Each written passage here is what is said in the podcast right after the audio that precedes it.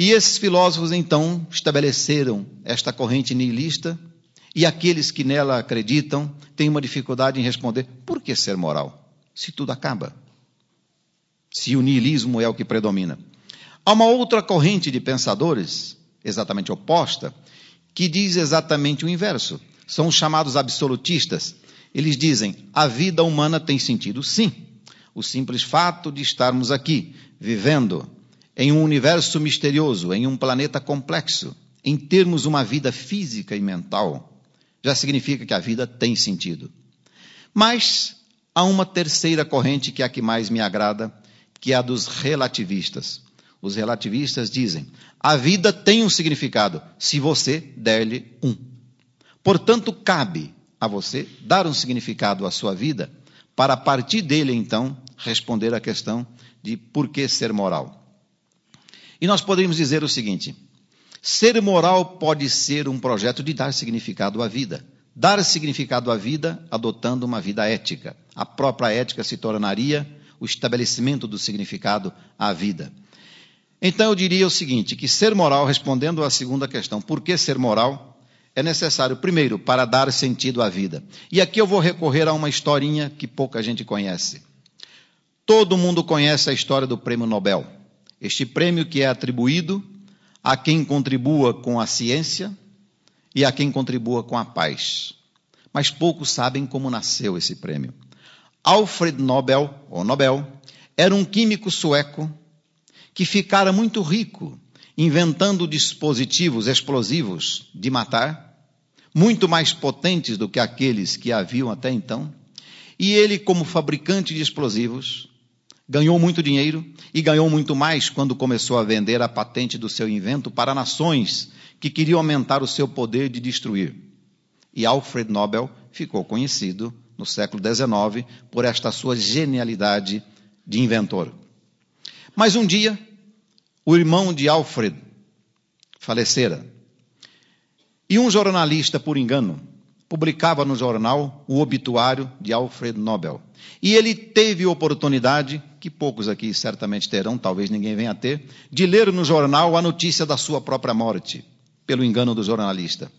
E lá ele ficou chocado quando viu que ele seria lembrado como aquele que contribuiu com a morte e com a destruição pela sua genialidade na invenção de explosivos e de minas, que a princípio se destinavam a explodir o solo para buscar minérios, buscar reservas naturais. E ele, lendo a notícia de sua morte, vendo que o obituário no jornal ligava o seu nome a esse ato de ser um gênio da destruição e da morte, ele ficou chocado. E teve uma intuição. Ele vendeu todo o seu patrimônio, desfez-se de tudo que tinha, montou uma fundação, e quem conhece a legislação de fundação no mundo inteiro, para que esta fundação, depois de sua morte e eternamente, aplicando o seu patrimônio, devesse usar os rendimentos para atribuir prêmios àqueles que contribuíssem com a ciência e com a paz. E aí temos o Prêmio Nobel, que nada mais é do que um prêmio dado a quem cria alguma coisa para salvar, alguma coisa que melhore a vida do ser humano e crie alguma atitude em relação à paz. Não caberia aqui, mas eu não resisto, por ser economista, a fazer uma afirmação, porque neste ano discutiram por que é que existe um Prêmio Nobel de Economia. Ninguém sabe como é que os economistas entraram na fundação e conseguiram estabelecer um Prêmio Nobel à Física, à Química, à Paz e também à Economia. Não tem Prêmio Nobel de Direito, não tem Prêmio Nobel de Fisioterapia, não tem Prêmio Nobel de Odontologia, mas tem um Prêmio Nobel de Economia. Estão querendo tirar, mas como está lá no estatuto da fundação, existe um Prêmio Nobel de Economia. E todo mundo lembra de Alfred Nobel, todo mundo lembra desse sobrenome Nobel ligado a um prêmio para aqueles que contribuem com a ciência e com a paz. Mas a origem é esta. No fundo, o que fez Alfred Nobel foi, ao ver o obituário da sua morte nos jornais, arrumar uma solução para dar sentido à sua vida, porque ele não queria terminar com aquela fama. Então, dar sentido à vida significa, às vezes, fazer uma mudança radical na sua maneira de ser. Uma segunda questão fundamental, uma segunda razão de o porquê ser moral, é para ser feliz. A pessoa que tem um comportamento ético e moral pode até nem amealhar patrimônio, mas minimiza riscos, pode dormir em paz, pode viver tranquila. Basta olhar os jornais, ver a televisão, para se perceber o quanto uma pessoa que vive uma vida sem moral, num dado momento joga por terra toda a sua possibilidade de paz, de tranquilidade e de felicidade. Uma terceira razão é ser ético, ser moral para vencer. Entretanto, esta palavra vencer tem um problema.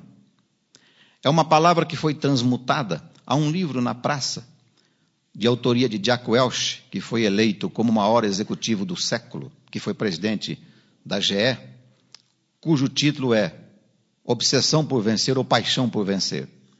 O problema é que nós vivemos numa cultura em que vencer significa amealhar coisas, adquirir patrimônio, fama e prestígio. E este é o problema de interpretação que a humanidade hoje vive em relação a esta palavra vencer. A revista Veja, do dia 17 de novembro do ano passado, na página 124, traz uma reportagem curta, porém interessante, sobre os tais hikikomoris. Hikikomori é uma palavra japonesa que significa reclusão. Lá naquela reportagem está dito o seguinte: em torno de 1 milhão de jovens japoneses passam à noite acordados no computador, brincando de videogame, navegando na internet, vão na madrugada nas lojas de conveniência para comprar a sua alimentação e durante o dia dormem, de maneira que esses jovens não têm contato nem convívio com a família, nem com a sociedade. E por quê? E por que fazem isso? Fazem isso, inclusive, com o apoio da própria família, porque naquela sociedade, esses jovens são aqueles que não conseguiram ter sucesso na vida profissional e no relacionamento social. Mas o sucesso tido como aquele em que o indivíduo só é considerado vencedor se tiver sucesso na profissão, se galgar cargos e se amealhar patrimônio. E esses jovens, não conseguindo esta façanha, acabam se recolhendo por um complexo de inferioridade e a família, que no Japão, por um rigor cultural, tem vergonha de apresentar esses jovens à sociedade, apoia os hikikomoris, os exclusos, os reclusos, aqueles que ficam à noite navegando na internet, no computador e comprando seu alimento na loja de conveniência, quando poucas pessoas estão nas ruas e durante o dia dormem e, portanto, não têm vida social. Então, vencer não é este conceito. Vencer é apenas um conceito de felicidade, ainda que não se tenha patrimônio algum. Ou seja, um bom relacionamento familiar, um bom relacionamento social e um bom relacionamento na profissão. O psicólogo Tomaki Sakai, japonês, que está trabalhando essa questão naquele país, diz o seguinte: é necessário que mudemos o conceito de vencer. E uma sociedade que incorpora os vencedores, segundo este conceito, e abandona os perdedores, não pode ser uma sociedade feliz, e este não pode ser um projeto de vida, nem para o indivíduo, nem para as famílias, nem para a sociedade, nem para uma nação. Uma outra razão, a quarta, de o porquê ser moral, é que descobriu-se que a ética, ou a moral, é útil. Há uma obra maravilhosa, publicada por um francês, chamado Alain Peyrefitte, que foi 11 vezes ministro, uma obra muito extensa, em que ele analisou os países adiantados, aqueles que oferecem um bom padrão de vida ao seu povo, e os países atrasados, aqueles nos quais as pessoas, na média, têm um baixo padrão de vida e muito sofrimento social. E este cidadão publicou um livro chamado A Sociedade de Confiança. E ele dividiu os países em 2 grupos, para dizer: os países evoluídos, cujo povo tem um bom padrão de vida, são aqueles nos quais a confiança é elevada. E os países atrasados, aqueles nos quais o povo não tem um bom padrão de vida, a confiança é muito reduzida. Mas ele estabeleceu como confiança a confiança das pessoas nas instituições, a confiança das pessoas na palavra empenhada, a confiança das pessoas nos contratos, a confiança das pessoas no legislativo, no executivo, na justiça. E estabeleceu como desconfiança aquelas nações nas quais as pessoas confiam muito pouco nos governos, muito pouco nos parlamentos, muito pouco na justiça, não acreditam nos contratos, na palavra empenhada, nos acordos.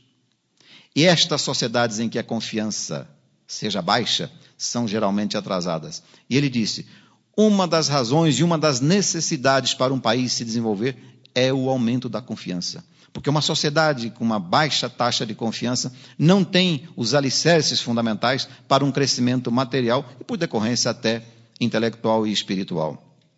E, por fim, nós poderíamos dizer uma palavra só.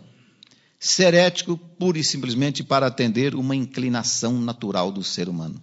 O anormal é a ausência de moral, a ausência de ética, neste sentido aqui colocado.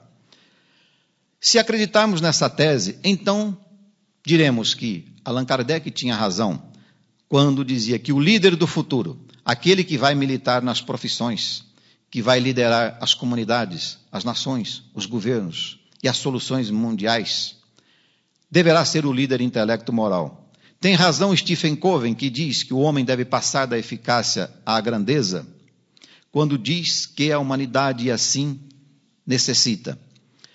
E aí estabelece uma pergunta: quem é esse líder intelecto-moral? Quem é esse homem que convencionou-se chamar o homem integral? E essa, então, é a nossa terceira questão. Quem é esse homem integral que devemos perseguir? Por volta de 1905, o governo francês encomendou a dois psicólogos, o Dr. Alfred Binet e o Dr. Binet-Simon, que fizessem estudos para apresentar ao governo metodologias pelas quais o governo da França pudesse selecionar os seus trabalhadores pela capacidade intelectual. Esses dois psicólogos, depois de muitos estudos, apresentaram o que eles chamaram os testes Binet-Simon, que passaram a ser utilizados pelo governo da França e depois pelo mundo inteiro, que nós conhecemos como os testes de QI. E esses testes conseguem identificar, por um processo científico, a capacidade intelectual